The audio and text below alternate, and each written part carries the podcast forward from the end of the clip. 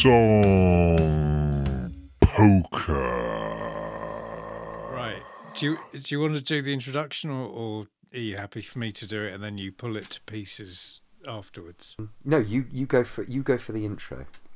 Hello and welcome to Song Poker. God, that was perfect. Do you think so? That did exactly what it should do. Thank you. Yeah. You wouldn't improve on that. I, I, I don't think I could improve on, on what you just said. Fantastic. Well, so here we are to talk about music again. Um, what have you been listening to lately? I've only bought one album this week. It was a charity shop find. I'm rather pleased with it though, Uh-huh. and I have listened to it quite a lot, even though you could argue it's bloody terrible. Okay. Um, uh, it's the soundtrack Mm. to um, Every Which Way But Loose.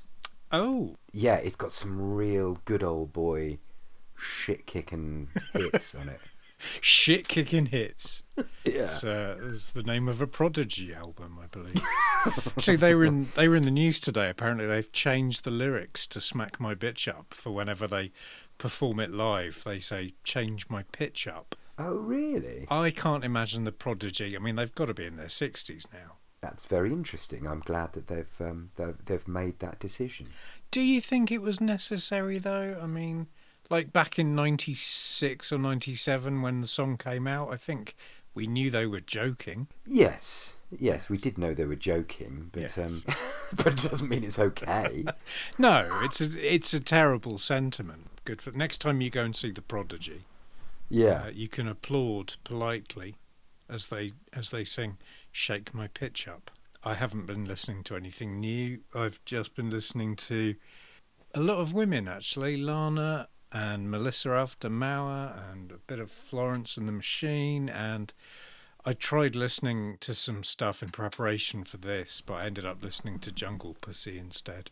um, let's do an intro as to what we're dealing with this week. So close to uh, to Christmas as we are. What are the song fires that we'll be poking and stoking with our analytical lions this week?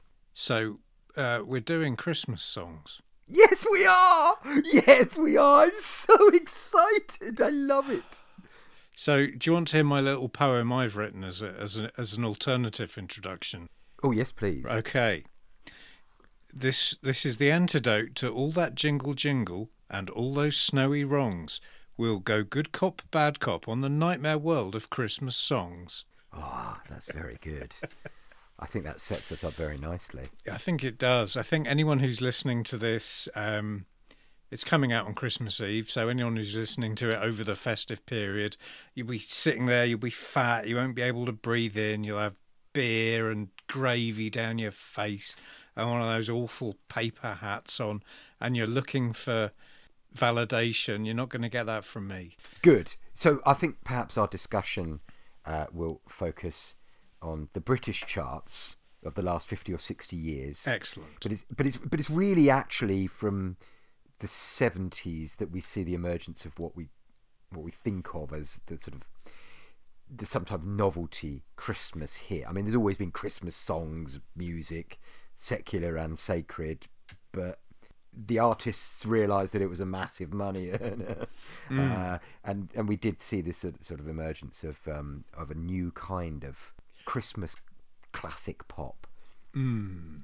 in that in that sort of you know they they, they all they had that legendary race for the coveted number one spot, didn't they? They and I think that that chase really did help to shape our childhood. I think. Okay, let me come in with a question. What's your all-time favourite Christmas number one? Oh my goodness, you're going straight in with that one. Well, you're not supposed to think about it, but you've already stalled, and now you're going to come out with something like, "Oh, I'm I'm all grown up, and I remember this from 1977." Well, yeah. All right then. Um, yes, I mean the fact that Wings was at number one in 1977 with Mull of Kintyre is, uh, you know, it's oh not. um, well, good knowledge. It's, not a great Christmas song as such. It might not even be a great song. I don't know. I'll let you. Uh, Well, it's about it's about an island, right? Or a, or is it a lump of rock? I'm not entirely Yeah, I sure. think it was. I think it was um, uh, part of McCartney's hermit years when Yeah. he, uh, he and the family ensconced themselves, uh, you know, up Scotland way. That wasn't a great time. Um, okay, well, I mean, I'm quite No. good. I'm quite good with dates though, and that sort of thing with with with Christmas number ones, especially. But just because I don't know, they were real keystones for me. You know, they Yeah. of- and it's all linked to the the toys we received, the the Christmases we had, and I suppose as a nostalgia delivery system trademark great expression there. trade, trademark electric subcast. um, I would argue that Christmas Christmas hits, Christmas number ones are unsurpassed in their efficiency and efficacy. You you may well be right. Do you enjoy? Uh, do you enjoy Christmas? Well, Do you? I no, I despise Christmas. Yeah. And Christmas songs. So, I mean, really, for me, it was working in in bookshops.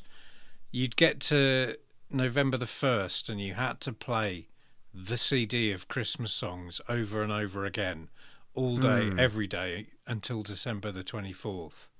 You'd then have like three hours off work for Christmas Day itself, and then you'd have to go into work early to set up the Boxing Day sale and it it teaches a man to hate Christmas and everything, everything associated with it. I, uh, yeah, I can believe that. However, I've known you for thirty odd years, and even before the, the you know the, the the retail hell, you've you, you weren't the most festive of it. I mean, we've got mutual friends who are, you know, Uh, very, Christmas incarnate. very, very Christmas themed. Very, very Yeah. much. Yeah. No, you're right. I've always been a miserable prick, um, but but but I use retail as my as my reasoning.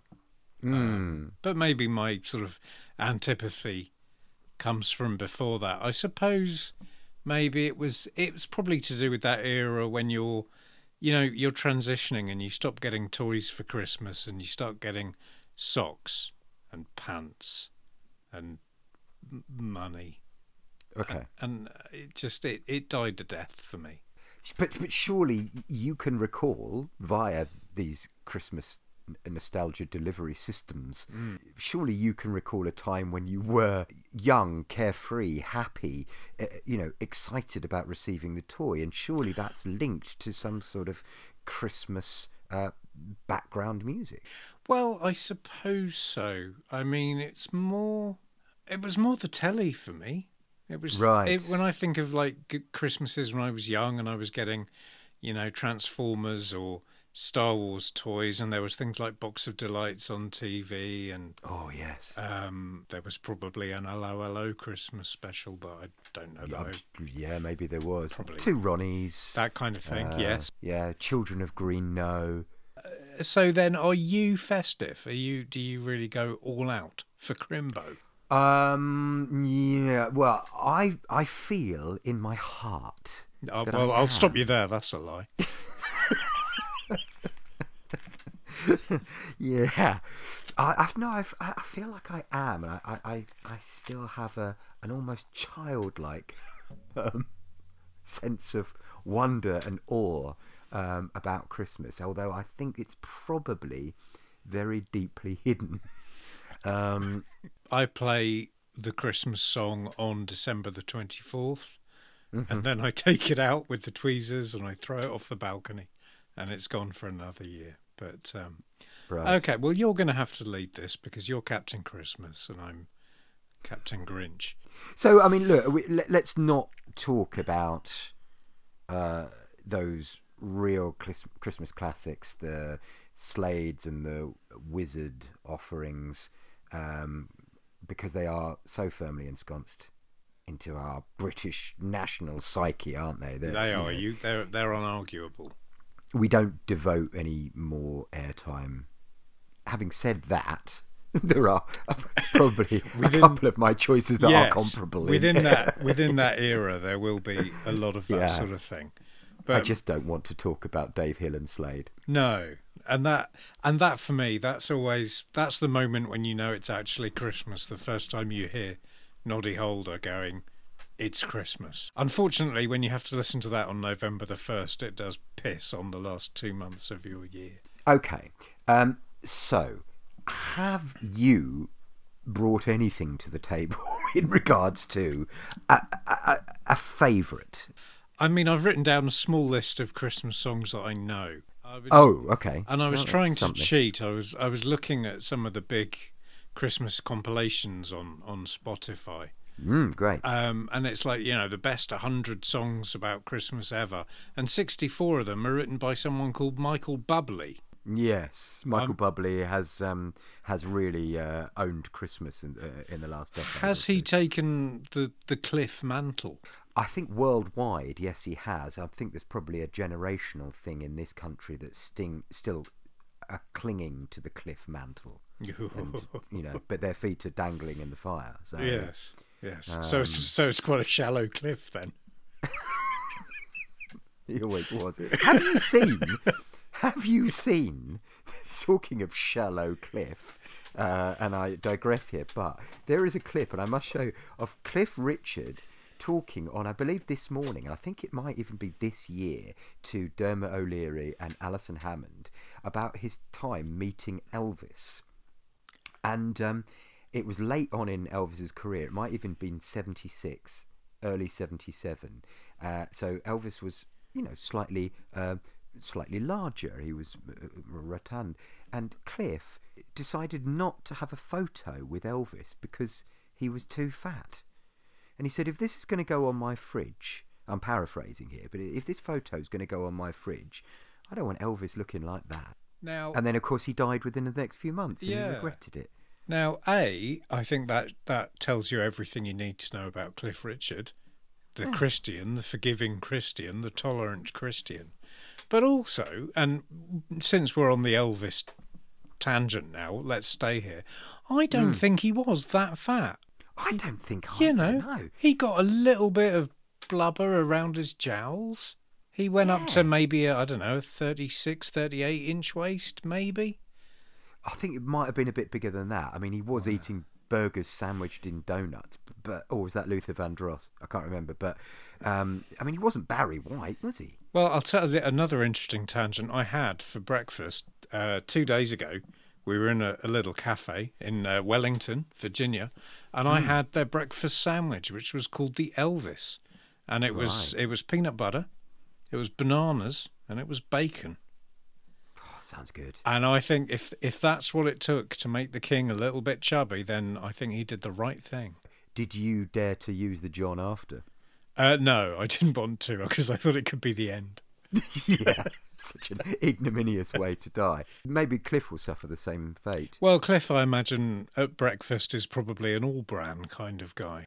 Oh yeah, Yeah. yeah, So- definitely. So sod him. Him and him and his mistletoe and his wine, His communion Uh, well, wine. Yeah. Okay, let's segue from communion wine because Yes. um, my first choice is um, not technically a Christmas song that you might uh, certainly associate with a commercial Christmas.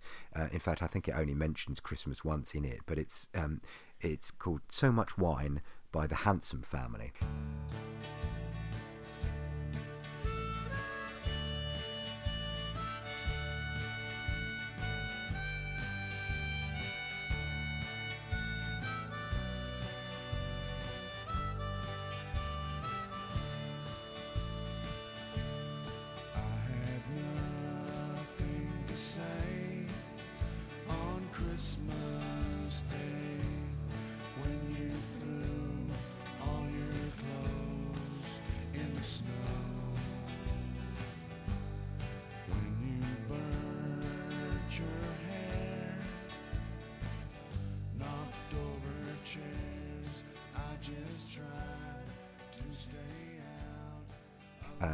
Handsome Family, uh, I think, a really interesting band and, and been around for quite a few years now, and perhaps most famous for the theme tune to the first series of True Detective. So much wine um, song.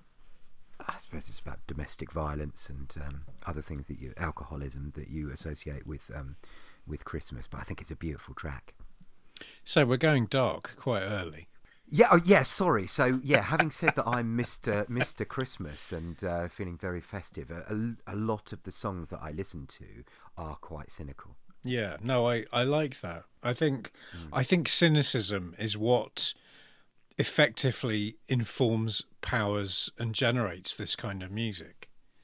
I Mm. mean, one of the one of the things I'm not going to say this is a favourite because if anything, it's it's the absolute physical manifestation of everything that's wrong with the world.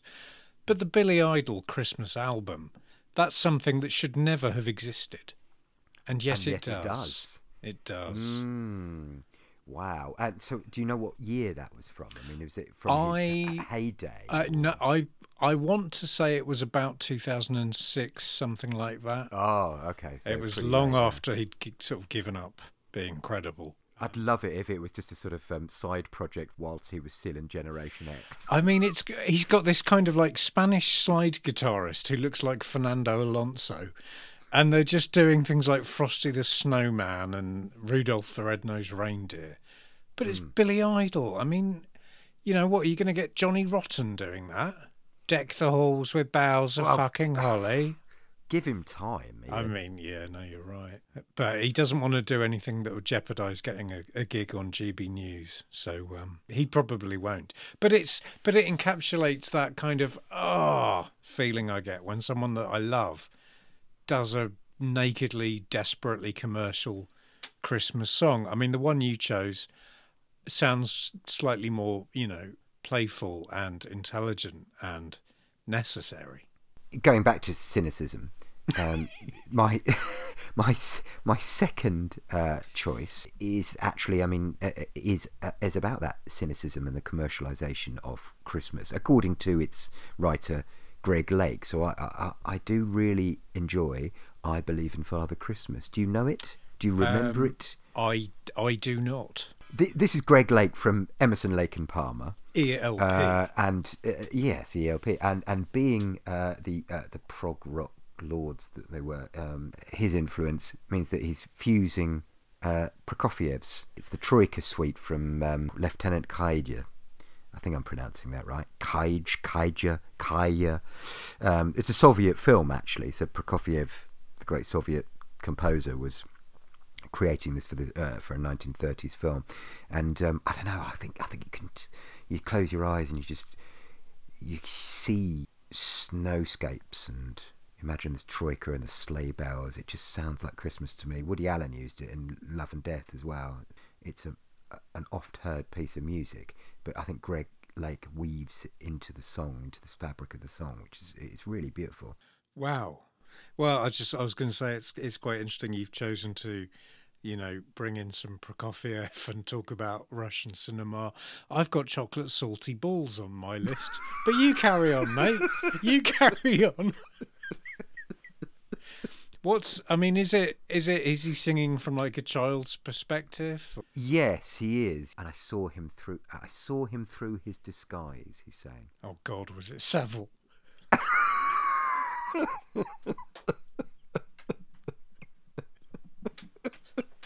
So, yeah, so Greg Lake, I Believe in Father Christmas. It only reached number two in 1975, so the year that we were born. Wow. Um, Wow. And it was a good year, actually, for, uh, for Christmas hits. But do you know what was number one? What kept Greg Lake uh, off the number one, the Christmas number one in 1975? It's one of the biggest selling singles of all time, really, and it's the only single to get to Christmas number one twice by the same artist. Only so. Oh, so it would be uh, it would be Bohemian Rhapsody. Indeed. Yes. Well done. Yes. That's two of Bohemian that's two of my other Christmas songs. I'll just put a line through them. This is looking a bit threadbare on my side now. I mean, yes, Bohemian Rhapsody kind of wasn't a Christmas song in 1975, but I feel like it kind of was in 1991. It's nice when they have a little uh, a little story, a little backdrop of of tragedy, isn't it? Yeah.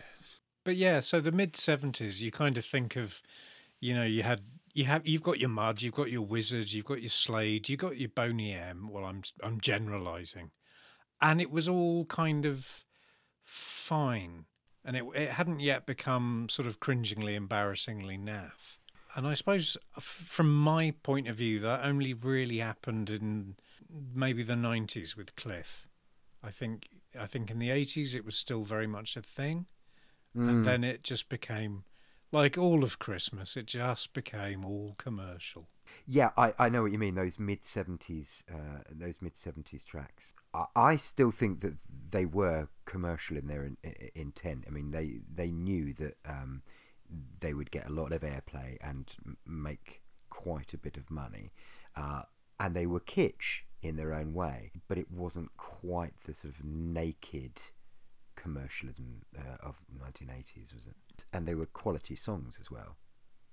Well, can I can I throw one of my choices in at this point? Yes, please do. Yeah. So I always liked "Lonely This Christmas" by Mud mm, 1974. because when I was a kid, I thought it was Elvis, and it was only, I guess, in the '90s, and maybe this is this is part of what disillusioned me about Christmas. But when I found out it wasn't Elvis, it was Mud, I was a bit. "Oh." But I love that song because, like like your choices, it's not uh, Christmas. It's it's something slightly bleaker and sadder. So Mud were a, a glam rock band, weren't they? Lonely This Christmas was probably their, their biggest hit. Yeah. But I think that the lead singer was actually kind of an Elvis, not an Elvis impersonator, but there was definitely a, Les Gray was a a sort of wannabe kind of. yeah, he had a very distinctive voice, and it was it was pretty much an impression of of uh, or an impersonation, should I say, of, of Elvis, yeah, wasn't it? yeah, it was. It was. So you could be forgiven for thinking it was Elvis. Good. I mean, I Elvis Elvis had quite a number of of hits uh, in his own right, of He, course, he did. and one Christmas number one. He only had one Christmas number one. One Christmas number one, yeah. He returned to sender in 1962. Oh wow! So Mud really, um, it was Elvis by proxy. Stealth Elvis. Stealthvis. There's probably no easily pronounceable portmanteau word that can be made there. Um, all right, give us another one. Well, we talked about Bohemian Rhapsody being a Christmas number one, but nine years later, Queen try again uh, for a Christmas number one. 1984, they released "Thank God It's Christmas." My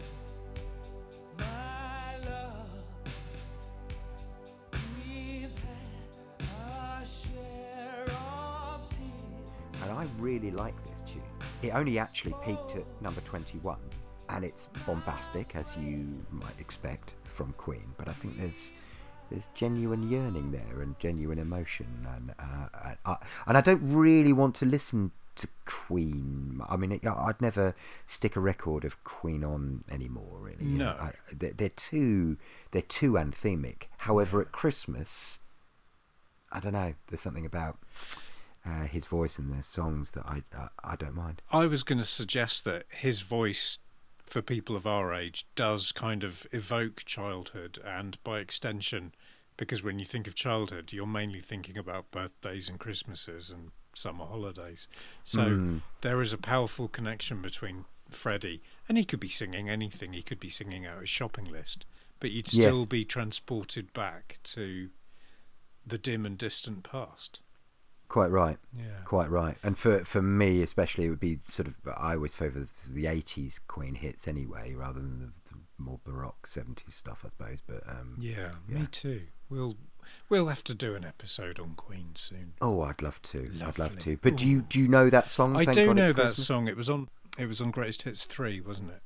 I don't know actually. I right. think okay. yeah, it was. I think I heard Mm. it maybe a couple of times in the eighties and then forgot it existed until Greatest Hits three came out and was reminded that it- existed along with other uh, less well known hits like Las Palabras del Amor and um, wha- whatever else they put on there to kind of turn it into an album. Yeah, I wonder if three was a bit sort of it was. Uh, I think three was over. I mean, Freddie overkill. Freddie Mm. died the month after Greatest Hits two came out.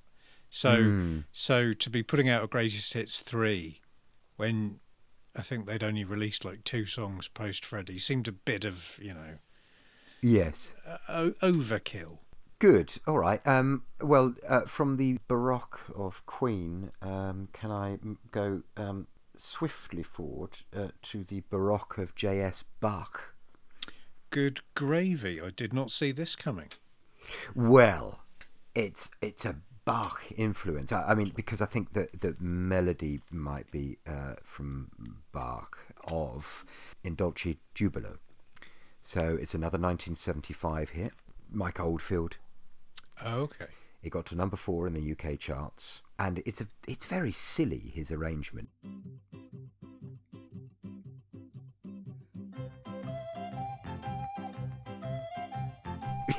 you know, Mike Oldfield's. Or it, it's it sounds really silly. It's a- very jaunty. Right. Um, obviously instrumental in Dulci Jubilo. It's a beautiful carol, actually. Um, the, the the carol it's is "Good Christian Men Rejoice," but um, I love it, and uh, and it now reminds me of just sort of dancing with my cats, non-consensually, obviously, um, around the um, around the Christmas tree. What you mean? they make you do it? They, they, yes, my my cats Yeah.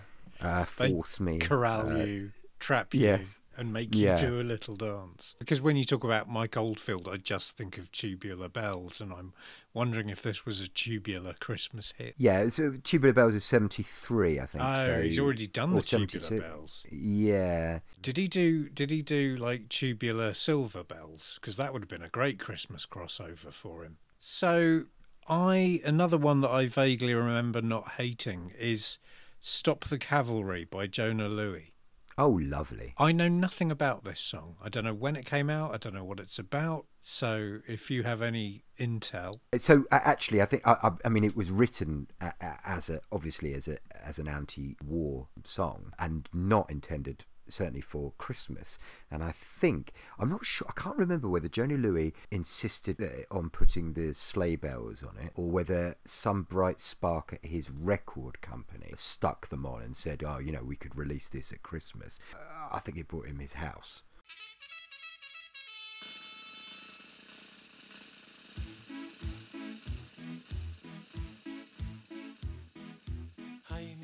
Churchill comes over here to say we're doing splendidly. But it's very cold out here in the snow, marching to and from the enemy. Oh, I say it's tough, I have had enough. Can you stop the cavalry? yeah, Um, I mean, he did have a, a decent career. I mean, I can only think of one actual song that he did. You'll always find me in the kitchen at parties. But um, yeah, but Stop the Cavalry was 1980, I think. 1980. Beaten to number one by, oh, heaven forbid, St Winifred School Choir. There's no Oh. one quite like Grandma. Christ, I remember that. Yeah. It's a great tune, though. I mean, it it it, uh, it references Winston Churchill, doesn't it? Because it's weird. Because the video s- suggested that it was set in World War One, and he talks about the trenches. And whatever, Yeah. And it was like, why is he mentioning Churchill? But of course, Churchill was First Lord of the Admiralty in the First World War, so he was heavily involved. Um, but yeah, Heavily, it's- I like what you did there. Heavily involved. I imagine he was heavily involved in pretty much everything he turned his hand to. certainly heavily involved in his in his own boiler suit. Yeah. Yeah, so it was a it was a, an anti-war song, uh, then turned into uh, a Christmas track.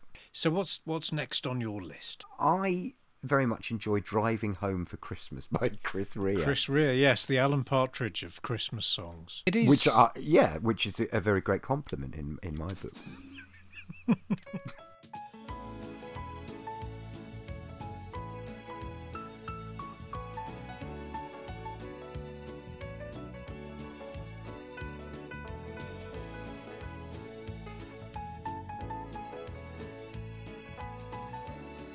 it's it's another one that does genuinely evoke memories of being being young. Um, Mm. Chris Rea was not someone I ever really got into because it was Chris Rea. Yeah. What what what do you like about that then? Is that because you like driving? It is, and, and there's many times when I've been working and out on tour, and then you know you get your uh, you finish your show on Christmas Eve, and then uh, you have to make your way back for Christmas, and Yeah. and I am uh, cheesy enough to actually put that song on. It's often the first track that gets loaded onto the car as I begin my journey home. That's fair enough. I listened to Blur's Blur's song "Birthday" on my birthday, so I mean, there's no shame in it. And I just I, and I like the way that it, it came about as well. It's a well documented story actually that how Chris Rea came to write this. He, he had been dropped by his um, record label, and his wife came to pick him up in London. I think he was actually at Abbey Road Studios. Yeah, apparently he, he um, wrote the lyrics of this song uh, on his way back up to Middlesbrough or wherever he's from, um, and he was waiting for the street lamps along the roadside to illuminate the car so he could see what he was writing. That's that's a lovely story. I suppose though, yeah, the, those were the days before you had dictaphone. Well, I guess he had dictaphones, but he didn't have any money. I think. No, so that was So- probably back in Abbey Road, and he'd had to give it back. Yeah, And he's just there in the back of his car with like an old eight track, and he's trying to trying to record stuff with that. I don't know. exactly. But little did he know it would um, it would make him a fortune. Well, that's great. That's like a little bit of Christmas magic in itself. They should write a film about that. Maybe not about Chris Rea specifically, but they should steal that plot and um, give it to Hugh Grant. Hugh Grant playing Chris Rea. Sure. Yeah. I'd, I'd love to see that so much. Hugh Grant, of course, uh, in uh, About a Boy, played a character whose parent, or I think his dad, wrote a Christmas number one, and that was That's what right. fueled his dream lifestyle of doing absolutely nothing with himself all day, every day. Yeah, Jammy exactly. bastard. I know. Every time I see that film, I think, oh, it should have been me. See, if all, if all the people we're talking about have made that much money from their hits, then, you know, why why did they ever bother to write another one? Why did they ever work again? I mean, if you know, George Michael makes a killing out of Last Christmas, you know, why why bother for another twenty years? he was a driven artiste, Ian. Was he? Yes. Was he? Yeah, I suppose Andrew was there for something, so he was the driver, was he? the chauffeur. Yeah. yeah, yeah. I mean, you can't question someone's integrity like that. If Gary Glitter wants to write another rock and roll Christmas and then just sit back and do whatever he did, you know, for the rest of his life, Who knows what that could have been? mm, Whatever he was into. Yeah. yeah. Uh, but no, he didn't. He, you know, he was a, a recording artist. Oh, he like travelled, didn't he? Spent a lot of time in. Uh... Anyway, So, do you have any other notable mentions? Uh, absolutely, I do. I have I have three songs left that I do not despise. So my next choice, and you're going to laugh at me because it's a sort of sickeningly obvious one and sort of cloyingly topical, but Fairy Tale of New York. Oh well, I'm well. No, I'm I'm glad that's your choice. I certainly wouldn't make fun fun of that. It's a it's a great it's a great choice, and uh, you know I would have had it as my own. But I knew you would choose it. That's very indicative. Yes. I am I am just your puppet and you are the puppet master. So Shane MacGowan. Who? It's sort of unbelievable really that um, that we've lost Shane MacGowan. and the obvious point being that um, he could have gone at any point in the last 40 years, nearing Christmas as he did in 2023. Uh, I think it adds a little a little more poignancy to uh, to the song now that they're both dead. Yeah, you have to you have to wonder two things. Firstly, A, will it now get back to be Christmas number one in the in the wake of his passing? And B, will him and, and Kirsty be reunited in heaven to do a rousing rendition of it before the Lord himself? I'd like to think that it was one of the Lord's favourite Christmas tunes. Do you think the Lord was sort of wider than that though? Was he a big Pogues man? Well, considering I think this song came from the album "If I Should Fall from Grace with God," um, Yeah. he was definitely a fan. Do you think you think God has a rich sense of irony? Definitely, and like liked any kind of name checking. For me, though, I mean, the Pogues, I never really explored all their stuff. I used to listen to Rum Sodomy and The Lash really quite a lot. Um, and that's got uh, all of my favourite Pogue songs on Mine too, yeah. Um, yeah. And there isn't really much beyond that that I sort of go back to. Yeah, I was never really convinced of his um, true punk credentials because I didn't I didn't know any of the, the music really because I, I guess it was so punk uh, it didn't make to mainstream. Um, Well, they were they were so musical that it really didn't have anything you associate with punk. Like it was, they they had control of rather more than three chords, and um, they were a really good band. Well, yeah. Well, I, I guess I, I'm talking about his bands before the Pogues. You know, because oh, yeah, oh, I'm 'cause I think- sorry. I'm, I, I- Um, no, because I think the Pogues sort of only turned up in sort of early '80s, didn't they? But um, Mm, yes. before that, he was definitely on the scene, and there's uh, there was a great documentary about him made last year, and um, some fantastic footage. And he's so young in it, but he's right there in the heart of the action. But after all said and done, he was a public school educated boy from Tunbridge Wells, so I don't know, it doesn't always tally with me. that that does that's part of the mythology that possibly gets played down. That's I mean that's certainly news to me. Oh, is it? Uh, yeah. Uh, you you imagine him growing up eating sort of potato peelings by the by the Liffey. yeah, no, no, he was from Kent and um, went to prep school and then got a scholar. I don't think he was from like money, but he got a scholarship to Westminster School. Um, but of course, he got expelled for drugs. So you know, it's, that's that's pretty punk, I suppose. he was always true to. He always marched to the beat of his own drum. Yes, yes, indeed. Yes, and and a fife probably. this is what I hate when when a musician dies, you know, and everyone's like, "Oh, it's a really great shame. Rest in peace. Oh, we've lost a great one." Yeah, people lose sight of the fact that often these people haven't done anything for twenty or thirty years, and certainly nothing of note. So um, That's true, and uh, much has been know. made of uh, of his lyrical prowess as well. However, Hmm. just on the evidence of this one song alone, if if that's all he's remembered for, that's pretty significant as far as I'm concerned, because actually it, it is a, a wonderful song. Um, it is a f- fantastic song, and and yeah, the legacy of one great song is more than ninety nine percent of people can aspire to. certainly, and you know, I think it means a great deal to people, and that's that's um, that's really special, despite some troubling, shall we say, lyrics.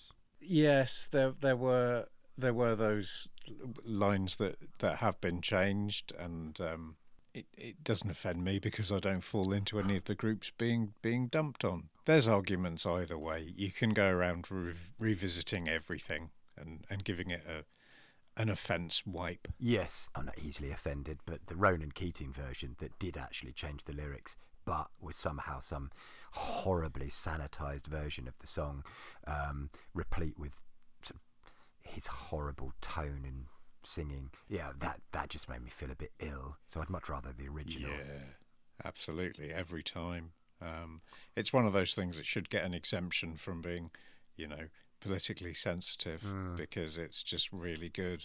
Like, people don't change the Bible, do they? But it didn't get to number one, though, did it? Uh, No, no, it got to number two. Well, I think it's been at number one since, but back in 1987, on first release, it shamefully was number two. It brings me on to another point, actually, that um, because forgive me for being chart obsessed regarding these sort of things. However, it is a, a great interest of mine. But you know, it, it was kept off the top spot back in 1987 by the Pet Shop Boys. Oh, We're both fans of the Pet Shop Boys love them. particularly the 80s uh, Pet Shop Boys. Um, however, always on my mind, their fantastic cover of um, Always on my mind. Elvis and Willie Nelson, of course. Uh, it was a great song, but I remember being mightily cheesed off back in 1987 and 12 years old that it wasn't really a Christmas hit. And the year before, we had had Jackie Wilson, Petite as well, which again really wasn't a, Had a, a Christmas no hit. business. No business. I still, I basically, I gave it to Frankie Goes to Hollywood for those two years. So they, I think they were 85 with Power of Love. Yes, that's right. and yeah. I and I just said, you know, they can have 86 and 87 as well, because as you, as we've said, those other two were not Christmas hits. Uh, shout out to Chocolate Salty Balls by Chef from South Park, because Oh. that was um, that was a really good Christmas, and that was the song of that Christmas. I would like to shout out to Backdoor Santa by Clarence Carter. We're on very very thin ice now, but I'm going to let you go with it. Tell me about that song. I, I don't know if I want to expand on that. Anyway, Step Into Christmas by Elton John. I'll enjoy that. I don't know that one. Oh, that's a mid seventies classic. Oh, good. So it's, yeah, before his Hmm. Disney phase. Yeah, yeah, Yeah. yeah, yeah. Yeah. It's uh, it's um it's peak John. Peak John, vintage. Elton. I like the one from Die Hard. Um, all the weather outside is frightful. That's that the one. one. Yeah, yeah. Yeah, that's the is that the Christmas? Is that is that Dino's version on the film, or is I that think it's Dino's. Yeah. Yeah. Uh, I've mentioned Last Christmas by Wham. Are you a fan of that? I am. Yes. I want to guess 84, but uh, you'll no doubt put me right. Uh, no, it, well, yeah, absolutely. It was at, at 84 because it um, it was re- released the same year as Band Aid, so it only got to number two, and I believe it was the, the highest selling single uh, never to get to number one. Of course, it has got to number one since, actually, I believe, Yeah, but only in prob- recent years when it when it when it doesn't when it doesn't really count. How do they do the charts now? Oh, pot luck, I think. Sort of algorithms and, and streams multiplied by sales, divided by the hypotenuse of the cosine of Elton John. Uh, do you have any sense of what's in the running to be the Christmas number one this year? I would imagine Lad Baby because they've been number one for the last five years. Crivens. which which is ex- extraordinary, really. Well, if if you can get to number one just by listening to your own song on Spotify for a month, then The money, the, the, their singles raise an awful lot of money for charity, so I don't want to be too unkind. But um, Christmas number one has been cheapened in recent years anyway. I mean, it hasn't really been the same for, God, 10, 20 years, really, has it? I mean, Not uh, really. the X Factor's dominance in the in the mid 2000s as well was pretty nasty. And, yes, because you had that period where every Christmas number one was someone like Leona Lewis or whoever Yes. had just won. yeah. Um, so yeah, I suppose that's when kind of music stopped and it just became nakedly, sneeringly cynical and commercial. yes, I think that was the day that music died. Yes, yes. Mm. X Factor Day. The cr I'll tell you the Christmas song that I that I'm that I play every Mm. Christmas Eve is. Oh, you see, I, what I would have thought, I, I- could guess this. all right, you uh, won't. You because won't. You're so, because you're so transparent. okay, try try me. I'll give you three goes. Okay, was it Chris de Burgh's Spaceman Came Travelling? Fuck you. Tell me. Um, it's Star of Wonder by Tori Amos. Oh, okay. Now, in 2009, she did an album called Mid- Midwinter Graces, which was her sort of I know it. I like weird it. ass. Yeah. It's just, it's lovely, isn't it? It's It is just really very, nice, yeah. brr, very. brr. Mm. That's that's it. I play that song, then I'm done with Christmas. Uh, it's it's lovely. Um, we'll, I think we'll have to do a Christmas album special n- next year rather than talking about Christmas singles. We'll talk about the albums because Sure. I like Fifty Words for Snow by Kate Bush. Oh Christ, Low- yes. Yeah, Lowe's Christmas album is beautiful. There's uh, all sorts of things. We, we, we won't touch on that now. Yeah. Um, I, okay, so obviously there are many, many Christmas songs on offer, um, and I would like to name check quite a few more. So I've I've written a little quiz for you. Oh God. Okay. So, other than Lad Baby, who, as we've uh, mentioned before, don't really count in all of this, um, can you name the only act to have had four Christmas UK number ones? Is it the aforementioned Michael Bublé?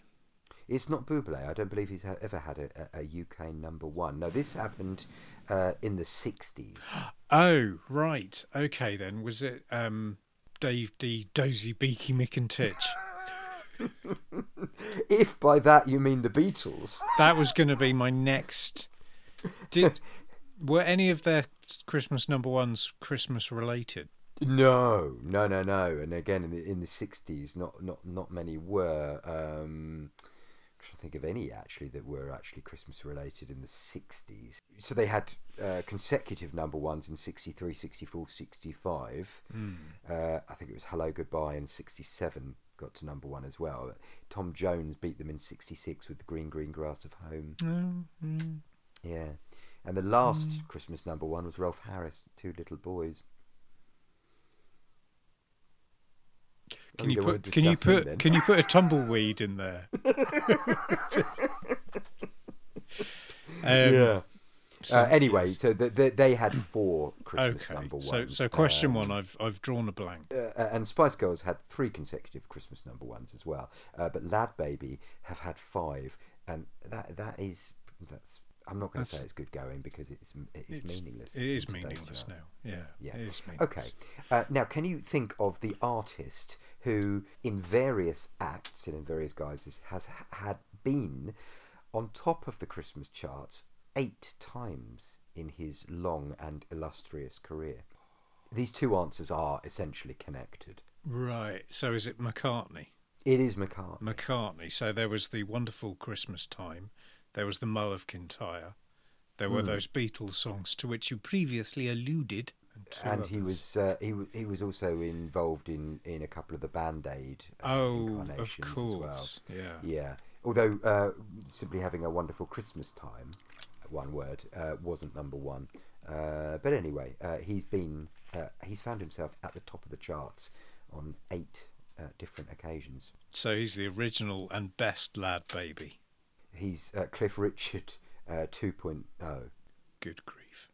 Okay, okay. Uh, so let's let's move on with this quiz. Um, what, please, Ian Martin, is the sexiest Christmas song? I'll preface this: if you went and stayed, for example, in a lovely romantic Scottish bothy uh, with a roaring log fire, and you wore your cosy Christmas jumper, it, this is an alternate universe, universe Right. where you are not married to Okay. your lovely wife. Okay. Um, but in fact, you are in some sort of relationship with, let's say, Florence Welch. okay. Um, right. And you, you're both wearing Christmas Bacardis.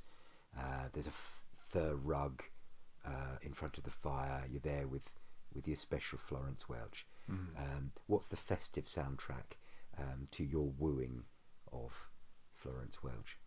I just sort of roar.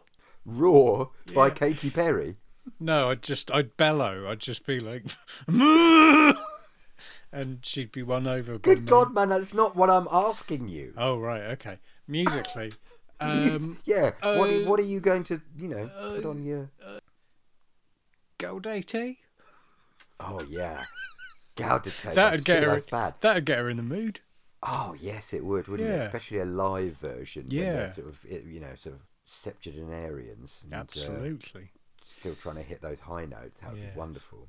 I wondered whether you'd say Santa Baby or something, like, you know, that's sort of uh, Mm. overtly sexy. Um, no, it's it's, it's not. it's still probably chocolate salty balls.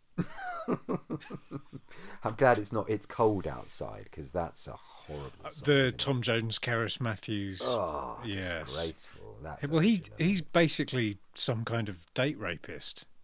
Um, not not Tom Jones. I'm saying the No, character let's- that he let's let's the make character that that, he clear. Hmm. sings. Yeah, the character that Tom Jones portrays in the song is you know I've got 101 excuses why you should stay here and take your top off, um, which never works at Christmas No, because you know nor indeed should it. even with the heating on, no one's taking anything off till you know June. Um, no, I think Gaudete is the perfect answer. Excellent. Uh, and um, I shall, uh, whenever I see or hear Florence Welch again, I shall uh, imagine her being wooed by you uh, to the strains of Gaudete. I'm.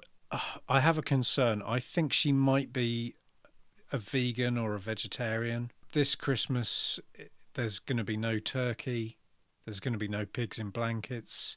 I'm wondering really what what's in it for me. Oh, so now you choose to be picky about your Christmas traditions and your and your festive frivolities. Well, you want your turkey. Not particularly, but yes. Well, I mean, you know, I, one, the man in the street would want their turkey, and I'm Hmm. not sure Florence is the sort of girl who's going to cook a turkey. Either I'm I'm seeing her at Easter, or I'm bringing in someone else at Christmas who would cook a turkey. like like who?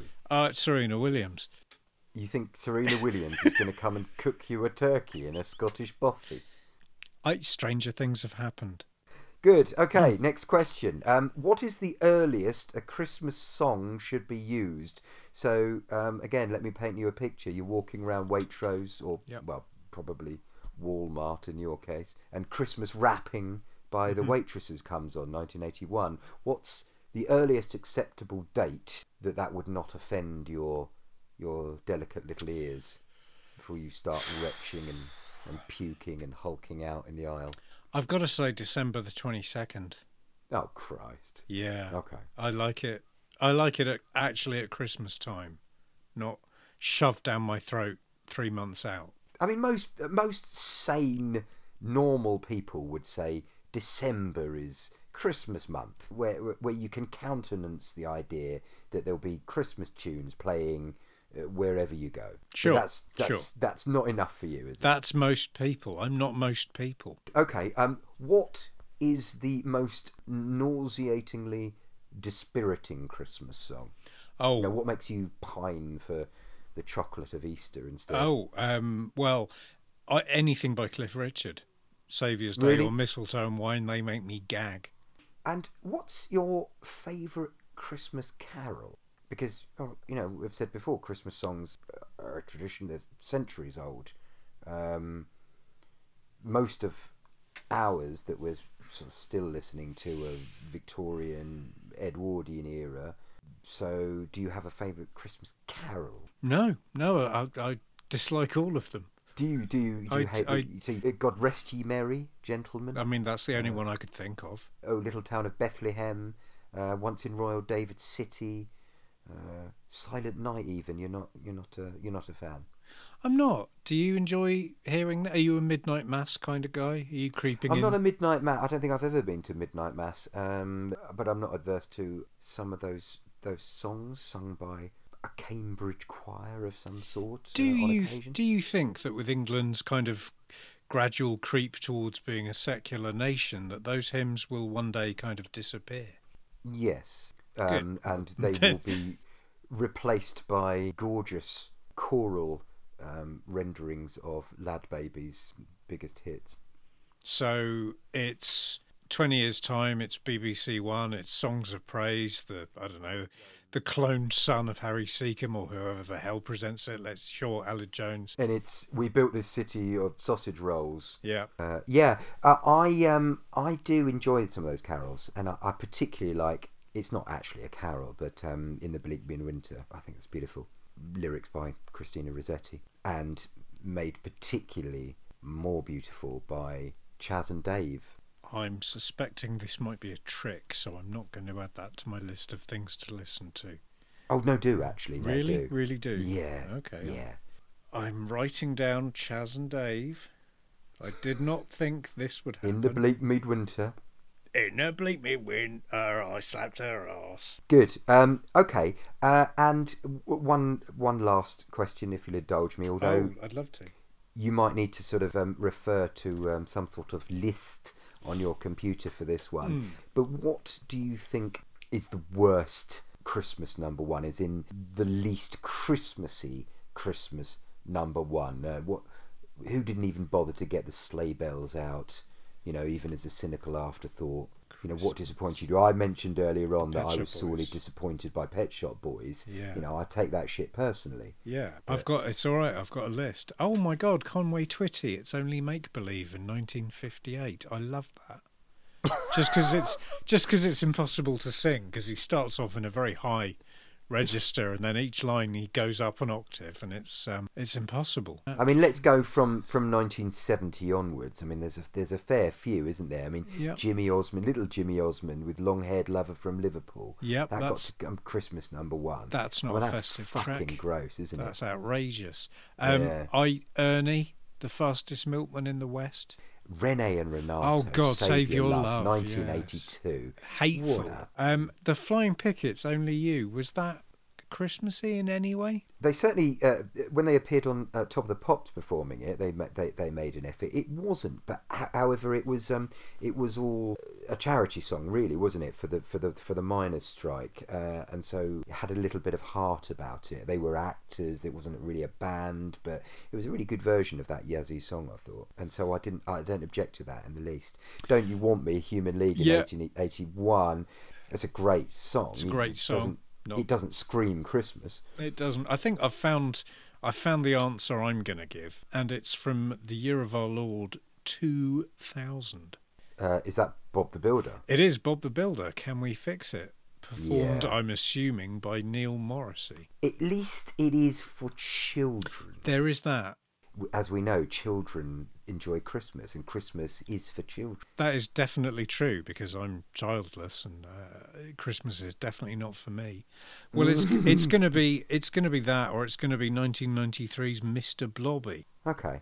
I mean, I think Pink Floyd in 1979 with Another Brick in the Wall, Part 2, uh, having got to number one, it's a it's a great song and it's a great album. But really, they could have made a, more of an effort and, and and made it more festive. Or put put out a double A side that still included another brick in the wall, but had a Christmassy song on the back. Um, In the bleak midwinter. yeah, yeah, yeah, sure.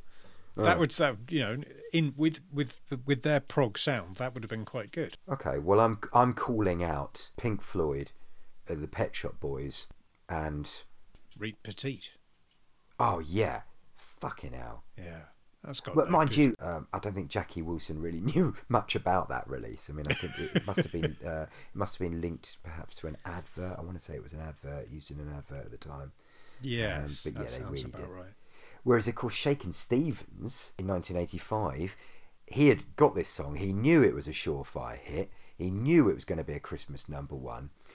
But then he realised that Band Aid would beat his ass into number two or number three, even. So he delayed and released it the next year in 1985. Clever, Really clever, Shaky. But not one to miss a trick. he was so savvy. Uh, sh- sh- savvy Shaky Stevens was his original name. Who? Let me ask you. A, qu- uh, I'm assuming that that's the end of the quiz, is it? Yeah, I'm going to say it's the end of the quiz. Right, let me let me ask you a question. If you could give any living or dead artist the honour of having had a Christmas number one that they didn't have, but they should have done. So really, it should have been John Lennon in 1980, shouldn't it? We, you know, again, we hark back to this idea of um, poignancy through untimely death. But John Lennon really should have had a number one with a re-release of mm, Happy Xmas War is Over, perhaps. Yeah. Uh, but St Winifred School Choir and There's No One Quite Like Grandma.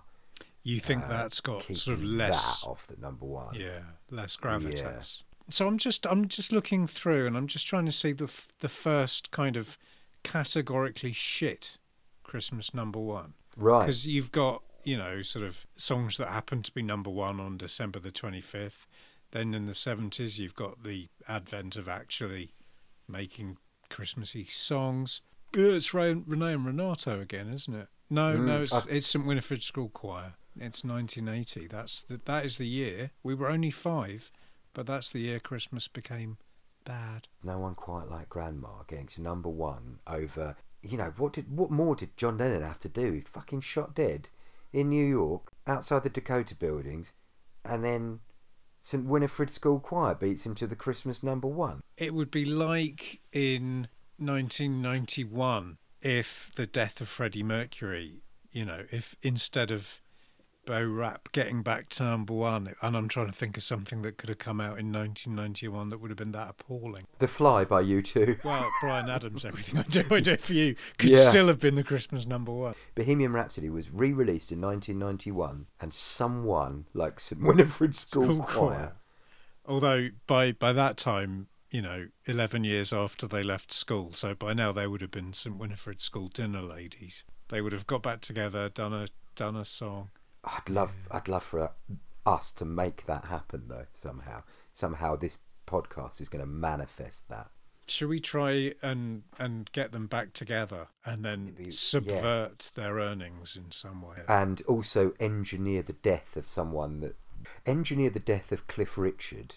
Everyone thinks that Cliff Richard will then be nailed on to the um, on onto the uh, crucifix of Christmas number one. and then we bring out our redux version of "There's no one quite, quite like great great great great grandma." Whip the rug from under Cliff's holy feet. bony, fat shaming arse. like, did anyone ask Elvis if he wanted his photo taken with Cliff? He'd be like, "Who the fuck's this loser?" Uh-huh. Well, I think we've kind of pretty much peed all over Christmas now. We, I think we have. I, I, I've I've enjoyed this. Thank you for indulging me. No, my pleasure. With this, I mean, because I know that you you want song poker to be um, a bit po-faced and serious and uh, academic. Absolutely, I do. I'm talking all about about, m- rigor and, and learning and scholarly. Talking about music in a dispassionate way. Yep. Because I know you hate it. Um, but um, thank you for indulging my um, my inner child. No, that's good. I mean, you know, it is Christmas, and um, this is as good a theme as any for Christmas. Yeah. Maybe next year we just look at LadBaby's number ones. Um, so Merry Christmas. Merry Christmas, everyone. Thanks for listening. Um, have a great Christmas, and we'll probably be back in a couple of weeks. Songpoker was produced by Electric Sodcast Studios.